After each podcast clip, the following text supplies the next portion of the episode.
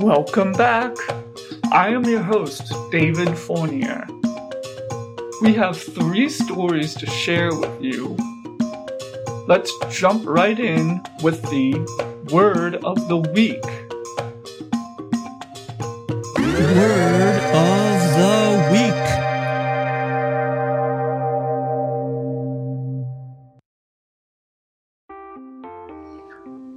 The word of the week is culture. Culture means the language, ideas, inventions, and art of a particular group of people. In a sentence, we might say, American culture has been influenced by the cultures of people from other countries. Similar words include customs, habits, and tradition. Our first story comes from Fatima, who shares details with us about Ramadan. Ramadan is a special month for all the Muslims around the world. Ramadan is based on the lunar calendar and is the ninth Islamic month. It could be 29 or 30 days long, depending on when the new crescent moon is seen. When finally this special guest, Ramadan, arrives, we Muslims start fasting. We fast from dawn to dusk no food or drink. The main purpose of fasting is to clean the toxic stuff that has been sitting in our stomachs for 11 months of the year. When I fast any time of the year, I feel good mentally and physically. Fasting during the month of Ramadan has its own spiritual feeling as all the Muslims around the world become one. The most important aspect during Ramadan is to resist temptation of any kind. As we are staying away from food and drinks, we also have to keep checks and balances on our daily behavior. Iftar is a unique Arabic word for early breakfast, and it is named for the meal we have after a long day of fasting. There are certain special dishes people prepare only during the month of Ramadan. One of the reasons for fasting is to learn about human hunger. As we are fasting, in the month of Ramadan, we are also learning how it feels to be hungry and thirsty. The experience we have while we are fasting is the same as that of people who are suffering from hunger and thirst around the globe. The only difference is that for us, at the end of the day, there is plenty of food to break the fast, either at our homes or at the mosque where some people gather for iftar. The world's hungry population has been calling for help. How are we going to sympathize with them if we have never experienced their pain? Charity is also an important spiritual aspect in Islam, especially in this blessed month of Ramadan. In this busy world, life takes us away from our daily obligations towards one another. You can do kind acts such as taking care of the elderly, buying groceries for them, cleaning, cooking a meal, or just keeping them company. Eid al-Fitr is a big Muslim celebration after Ramadan. Families prepare all kinds of sweets decorate their homes and buy new clothes, especially for the young ones. On the day of Eid, we go to the mosque to perform morning Eid prayers and celebrate this magnificent holiday with family and friends. My personal experience in this holy month of fasting is the unexplainable blessings in everything. The fridge is always full of food, even when I make small portions of meals. When I buy groceries, it lasts longer than it normally does. Even with little food and lack of sleep, I can still keep going to complete the rituals of Ramadan. I am so fortunate to be a part of this beautiful Islamic tradition.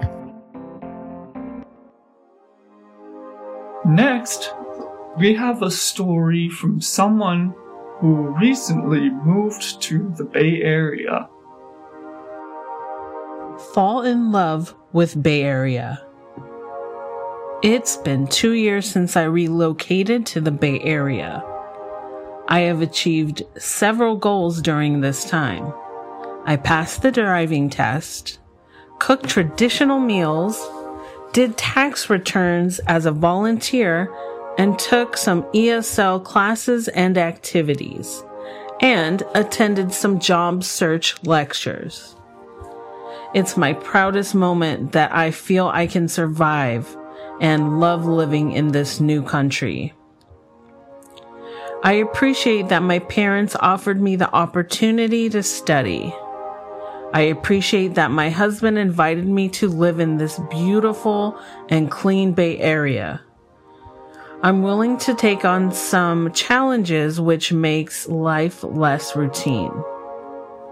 I have to admit that I felt frustrated at first.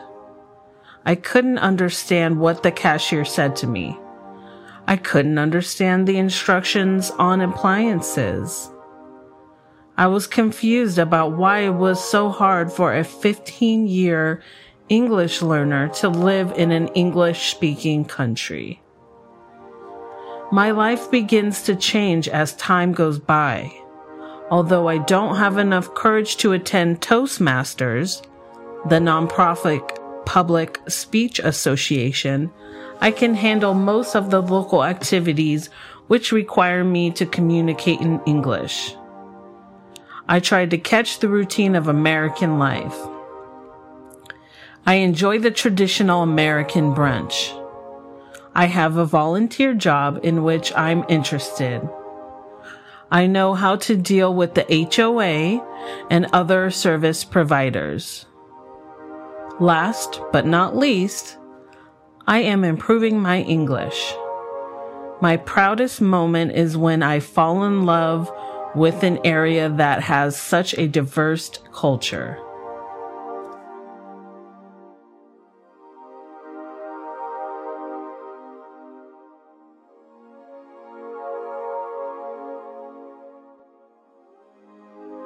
Finally, we hear from a learner about her experience with a great tutor that impacted her life. The Class with Mrs. Nikki by Anonymous. Every Thursday, I met with Mrs. Nikki at the Central Park Library to study. She always came on time she reserved a room so I could study in a cozy and calm place. She always gave me a chance to pick my seat, and then we talked for a while casually. She also has a son who is a sixth grader, so we talk to each other about our kids. Sometimes I worried when Young had trouble with her language arts and math classes. I asked Mrs. Nikki and she explained. I talked to her about difficult situations or very happy happenings during the week. She comforted me, and we were pleased together. After the casual talk, I read my diary, and she checked sentences that had wrong grammar or not understandable things. She always respected my writings and gave me encouragement. She didn't forget to compliment me highly when I used good sentences and new vocabulary. After working on my diary, I learned some idioms, vocabulary, and homophones through worksheets Mrs. Nikki prepared in advance. After learning, she always checked if I knew or not.